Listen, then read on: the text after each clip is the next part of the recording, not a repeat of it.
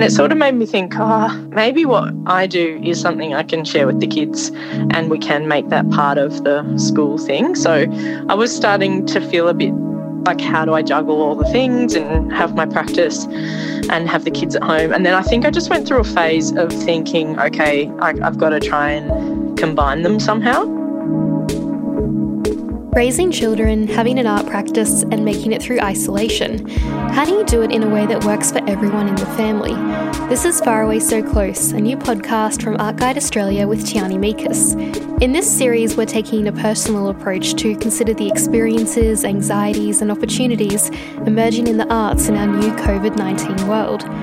And for this episode, we're looking at parenting and creating with artists Tai Snaith and Ross Coulter. I'll admit that I don't have children, but I of course know people who do, and I wondered how they were handling what's been a huge life upheaval right now. How are people, and creatives in particular, working while also looking after children?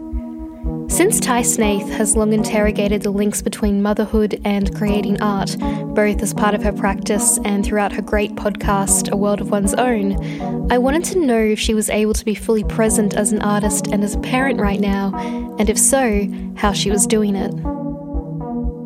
I was just trying to think about whether there's even a theory to it. I think you just go with what you know, really. Like you just kind of work it out. You know, everyone's just working it out as they go along. But I think I went through a phase where I was feeling really a bit depressed and lost and didn't know what was going on because everything I had on got cancelled.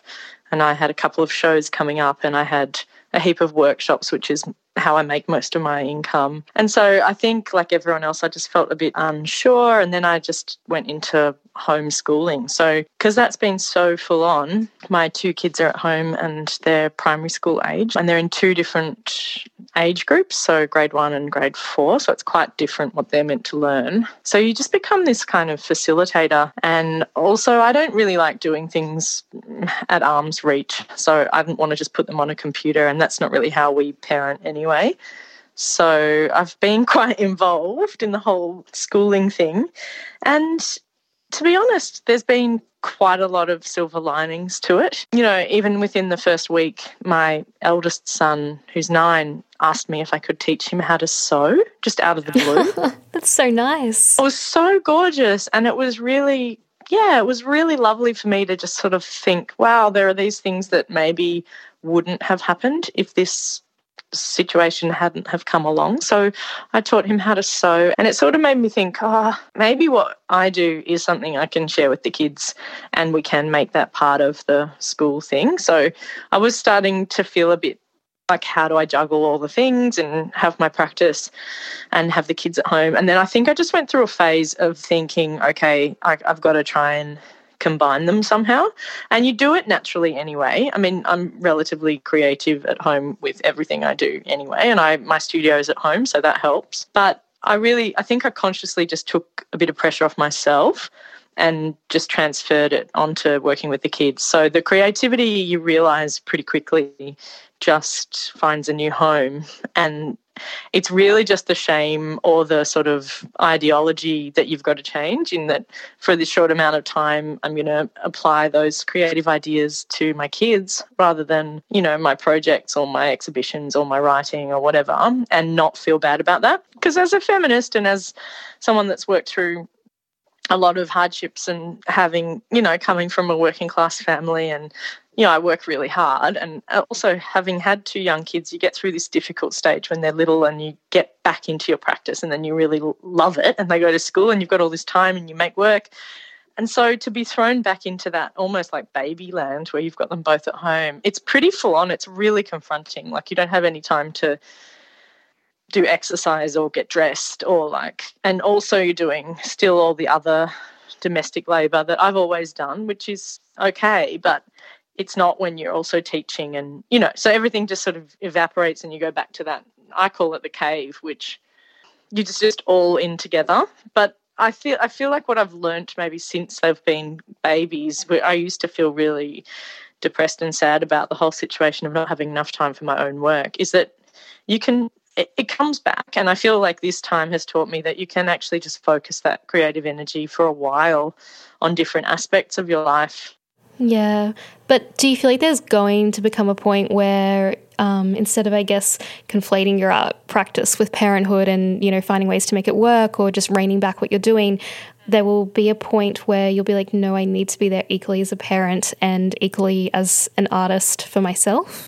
Yeah, but I do think that I do think that we're starting to see art in a slightly different way, and through this, I mean, we've lost real spaces pretty quickly. Like we've lost theatres and we've lost exhibition spaces. We've lost anything that's in in real life pretty quickly, right? So we're starting to sort of think about, and I've noticed it a lot more, is people starting think, to think about how art is part of their lives um, more maybe than before. So people talking about doing more things at home or having to work from home, and that maybe not necessarily being a bad thing. And you know, if you think back to like how our great grandparents lived, really, not even my grandparents, but our great grandparents lived, in that I know that a lot of women's work, in terms of creative work, wasn't recognised as their artwork, which I don't think is great. But I do think that it was integrated um, pretty well back then. And I do think that there's an opportunity for us to maybe just integrate our work a bit more into our lives. Like we we segregate a lot of stuff in our practices, you know. So you think it's more of a chance to actually just rethink how we see art and how we create art more generally? Yeah, and maybe like a chance to make it in some aspects a bit more relevant. You know, there's a whole lot of society. I, I love art and I love high end art and I love theatre and I love dance. But I also recognize that there's a whole lot of people out there that don't even get it. Like they don't even ever have those opportunities. And I feel like this is a chance for us to a little bit maybe to start to reinstate how art is in our lives and how you know, the boundaries that we've worked for so many years to break down, like the division between art and craft or art and design or fashion, why have we been breaking them down? You know, like it's so that we can actually utilize stuff in our lives. And I feel like this parenting at home thing has made it pretty clear to me that creativity is really quite adaptable and it's something that as humans we'd be better off if we learnt how to adapt it into our lives more. Yeah, absolutely. Have your children been taking to that adaptation well and handling isolation well? Uh, yeah, they're pretty good. They're, I mean, they're sort of used to me anyway, but they're they're really good. They're really good boys. Like they're, we've got fairly strict. Well, not strict. It's not the right word, but we've got strong and clear boundaries in our um, family. So, you know, we're really strict on screen usage. So we don't ever use screens during the day. I feel like that that has been useful for me and I've been really grateful that we've done that since they were kids and not to not to be like you know um, what's the word like preachy or whatever i i've just always been known that that's been important and in those first few weeks i was like oh thank god we did that because it just made it just so much easier to make that work so yeah the boys are pretty good and they're really both quite crafty so once we finish the school stuff they're they're both into like one of them's into carving things. So at the moment, he's carving some drumsticks out of oak, which is pretty cute. And then one's really into dance and music. So they love it. I reckon they've they've actually probably progressed more than they would if they were at school anyway. Not to well, maybe not. I don't know. Maybe in some aspects and maybe in others they of like maybe maths. I don't know. I'm not very good at maths. Yeah, no, it's a different kind of life at the moment, I guess. Yeah, and it's kind of beautiful in some ways. Like we'll look back on it and just think, wow, what a weird, you know, 10 weeks or whatever it's going to be of time together. And quite lovely when they're this young. I feel really lucky they're not teenagers. True. Could we wind back a little bit to a time pre COVID just for a second? Because I know you've long thought about that link between being a mother or caregiver and having an art practice. And it was something that really kept coming up in your podcast series, A World of One's Own, where you talk to many artists about, and often the balance between being maternal and having a practice was something that did keep coming up. What were some of the things you noticed about that link before we were in isolation? And have you had any new thoughts on the link between parenting and creating in our current period? I think it's just become pretty clear to me that um, mothers, particularly, well, particularly creative mothers, do a lot. so I think women that manage to have kids and have a practice through that time, it's pretty amazing. And I do feel like I know it's it's gendered, but at the same time, it's the majority of cases is women, you know, doing that extra load on top of a creative practice. And there's some really good examples of men that do it and have an art practice and do the main caregiving, but it's it's a lot of women do it. And it has made me just see what's happening at the moment. Like a lot of people sort of saying oh we've gone back to the 1950s and all of a sudden i'm doing everything again and i kind of feel like that a little bit myself.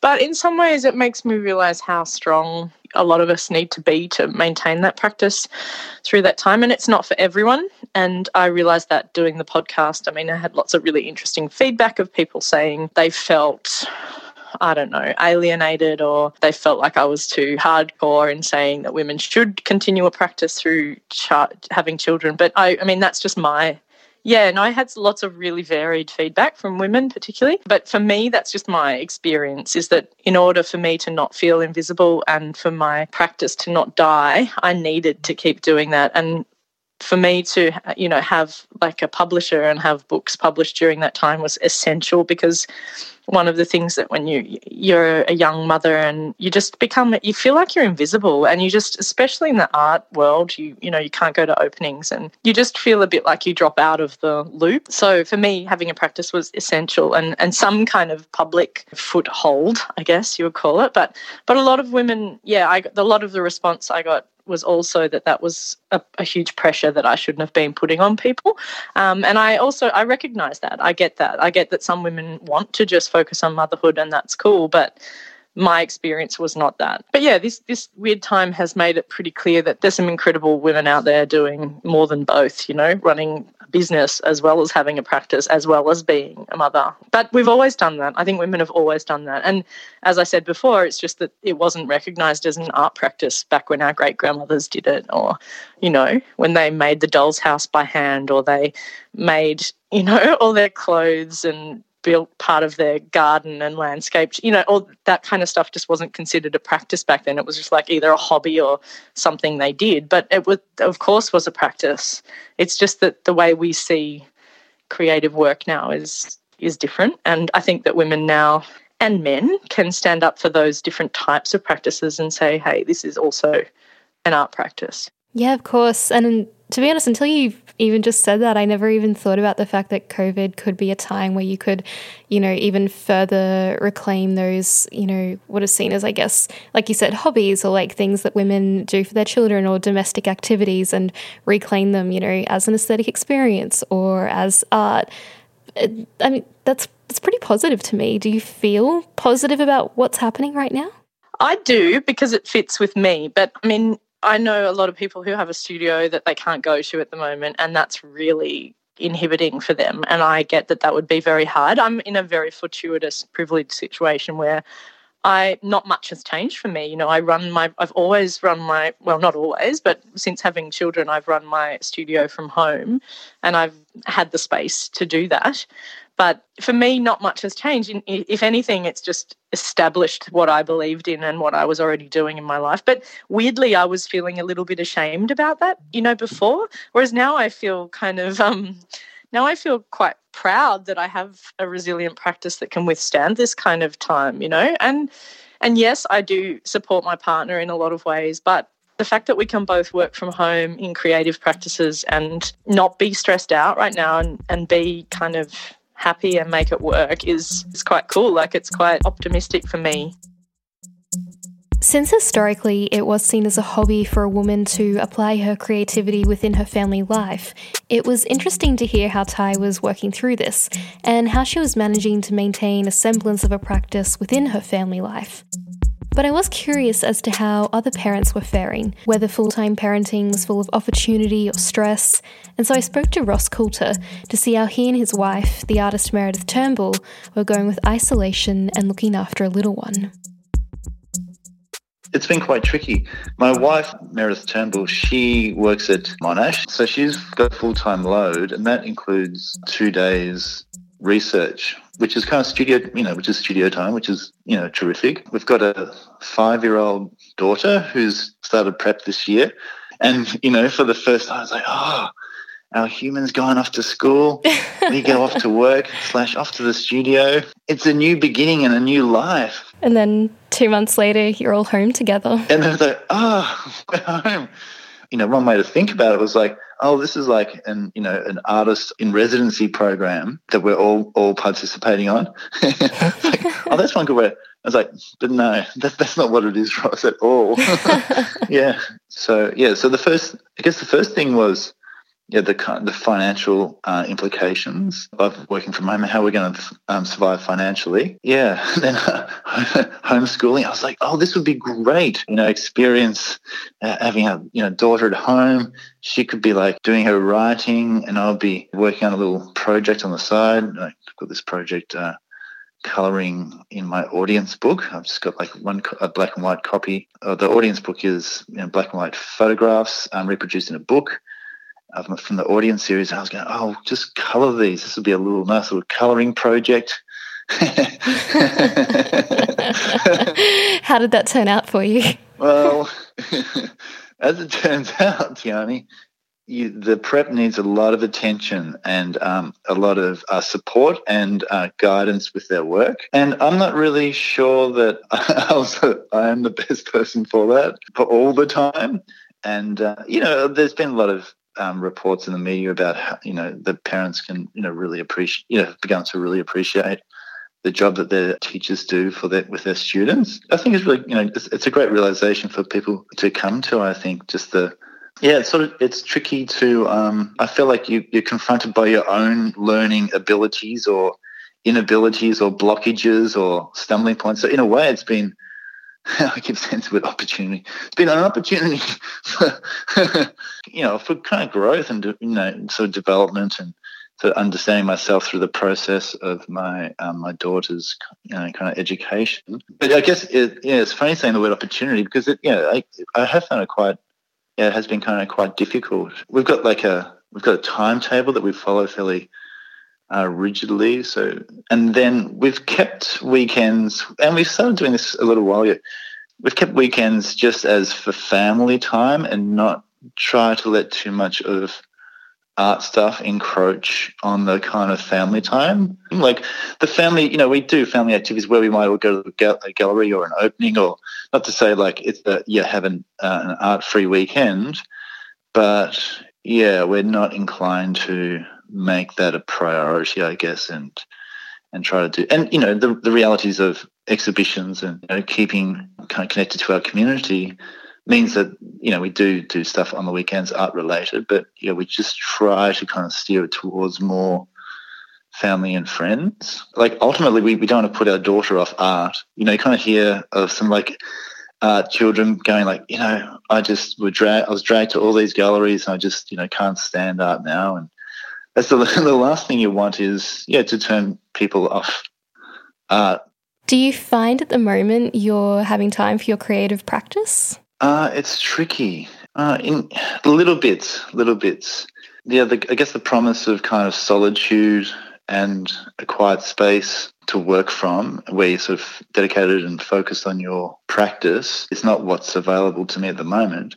And you know what? I'm not even sure that that's my practice anyway. There's parts of that where you kind of, you're sort of a bit immersed and lost. But I guess I've got a quite a social practice where I like to, I like to yeah, bump into people or go to you know, trip around to galleries, having little snippets of conversations, or catching up, you know, or intentionally catching up with people, discussing projects, as a way to kind of help me kind of further the pro the artwork or further the art projects. When I was talking with Tai Snaith for this podcast, she mentioned how there's a binary between family and art, which isn't really the tension that she feels it's made out to be. And she's found ways, especially recently, where she feels like she's really brought her art practice into her family life. Have you had that experience at all? I have had, yeah, there have been opportunities for both Meredith and I to bring Roma into our art practice. There was a project that uh, Meredith undertook recently with Roma where they made little sculpture vases together and sort of painted those up. And they're like, oh, actually, these are these are quite good. And Roma, you know, went to the garden at Shakespeare Grove Artists um, Studios, where Meredith is, currently has a studio, and they'd like gathered flowers for the sculptures that they'd made. It was, it was these little sculptural vases. And uh, I think maybe in 2015, Claire Needham curated Meredith into a show called Mum. And Meredith and Roma made works for the show on large sheets of paper. And last year I had a show with Roma called Roma and Ross at Musée de Strip that uh, Matthew Ware runs, which is a, a temporary mobile gallery that yeah that Matthew um, mm-hmm. puts up in a variety of different locations, mostly outside of gallery like traditional gallery spaces. Like um, there's a nature bit of a nature strip in Carlton that he's quite fond of.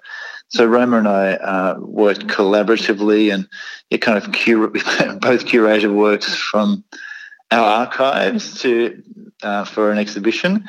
So I guess it's been you know at times it's been quite with both Meredith and I consciously brought Roma into projects. And yeah, I kind of look forward to the other kind of more seeping when the activities of the child and the parents kind of just seep more um, or unconsciously into the work. That's the sort of next thing that I'm yeah looking forward to seeing how that kind of eventuates. Or when she starts to initiate projects as opposed to just because you don't want to feel like your parents are you know dragging you into something do you think your parenting and your art practice will be influenced by this period?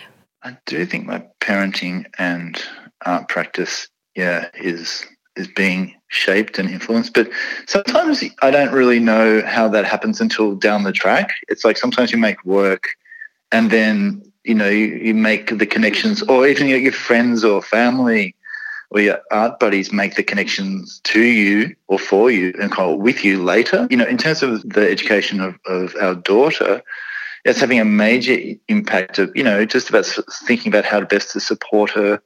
And I would love to be like a little fly on the wall in her classroom to, yeah, see how her teacher, see just to see the dynamic in the room and uh, how the teacher kind of guides and, and how she's supported through the teacher by, by her you know really terrific teacher mr pike and also the, the dynamic of the group how that works to sort of shape and and influence her and support her yeah because at, at, home i sort of feel like you can you know not, not be the supportive parent so much sort of like don't drop your clothes in the middle of the hallway pop them in the laundry you know just the kind of thing that you know which which my parents have said to me you know for years don't drop your bag put it in the put it in, in your room to you know, even the way you kind of phrase that, that you know, instruction or request or whatever that, that might be, uh, in that learning context, how can you, you know, my, I guess the question for me is like, how can I best support her, encourage her to try her best and, you know, not for it to be like a directive or the author the authoritative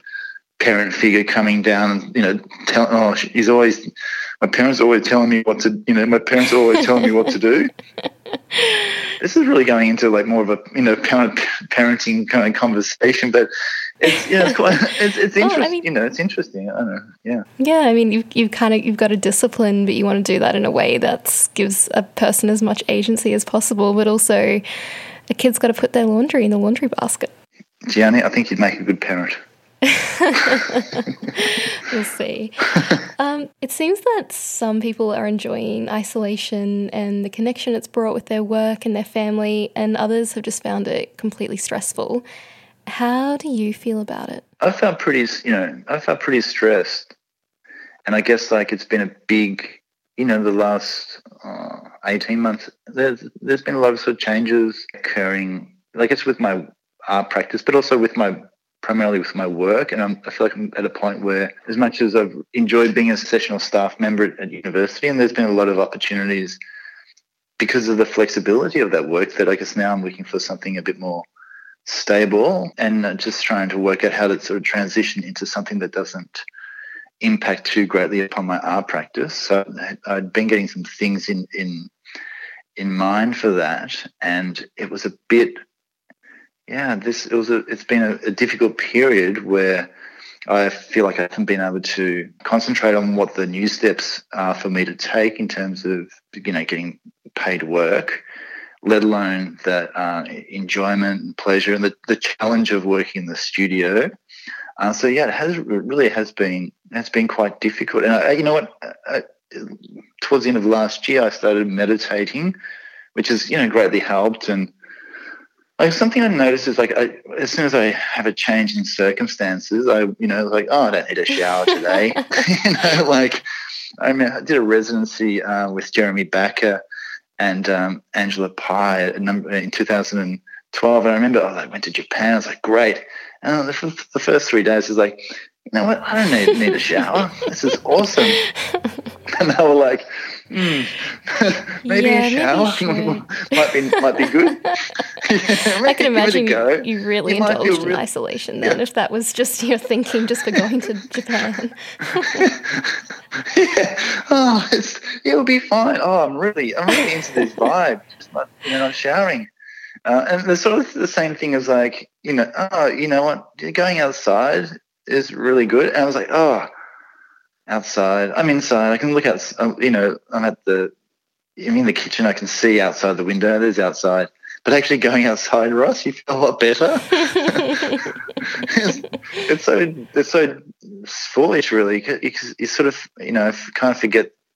It's like I've got no self awareness of the the creature and what my needs are. Oh, you know, you actually need to see people's faces you need to need to walk outside and, at least have a um, you know a tiny bit of exercise. Yeah, so I guess those have been good. And also, you know, speaking to someone as well, like a you know professional counselor type person, I found that you know quite uh, beneficial as well to kind of you know sort through sift through like you know the variety of issue you know the, the the variety of you know issues whether it's a the precarious nature of my employment or the the challenges of I was going to say frustrations, but they are the frustrations at times, the frustrations and, and challenges of, of homeschooling and yeah, so and I guess that's that the thing of like, you know, taking one day at a time. And I guess it's like the same with your art practice, you know. Like some days you go like, oh, this is great, you know, this is like this is terrific. And the next day you go, oh, what was I thinking? I'm not so sure about this at all. the third day, it's like, this is terrible. What am I, you know? And then someone says, oh, yeah, I like that picture you posted on Instapoop or something. And you go, oh, yeah, yeah, maybe it's not so bad. you know, like, yeah, you kind of, I guess creativity is associated with like, at times, you know, sort of you're feeling a bit up and down about how you think your work is or what you might feel about it. So, yeah, it has been, it has been challenging. And, we had we played a four square with our our neighbours that we live in an apartment block in East St Kilda and there's an apartment block next to us and our neighbour said, Oh, let's get some Foursquare going. So we socially distanced with like eight people and different people come in and it was great to just do something social, uh, a little bit physical. That was totally fun and, um, you know, quite embarrassing and yeah, all those terrific things. Ross and Tai were both making it work, and just as Ross talked through how he was handling the stress, I asked Tai whether she was stressed and what her advice was for getting through it. Uh, no, I, I, think if anything, I need to make it clear that I'm not I'm not perfect, and I'm definitely craving. I'm so crazy craving like dancing. Weirdly, I never realized it was such a big part of me. Just every week or so, going out and just trying to find strangers to dance with. Like I really miss that. But I think with the kids, for me, it just helped for me to just turn my perspective around a little bit. And it always helps me to think about how quickly they're growing up and to think about um, how soon it's going to be that they won't even be here and how soon it'll be that I'll be feeling lonely and I'll miss them. And so just to it just helps me to remember that perspective and to think, well, this is a chance, a really unusual chance to have them back at home with me to, you know, share what they're going through at this age rather than just preschool age. And it's quite unusual, you know, to have this time where we can sleep in in the mornings if we want, we can listen to a podcast together. Just, I think if any advice is just to sort of relax a bit into it and to trust what you know you all like like you're a family they came out of you. Like they're not that different from you.